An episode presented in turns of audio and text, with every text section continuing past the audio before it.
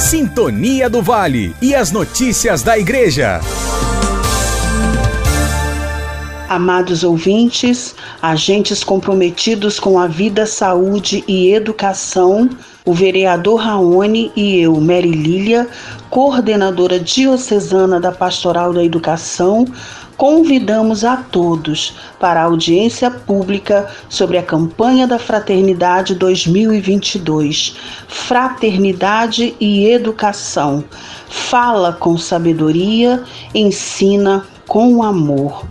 No dia 16 de março, quarta-feira, às 19 horas, na Câmara por uma educação de qualidade e humanizadora.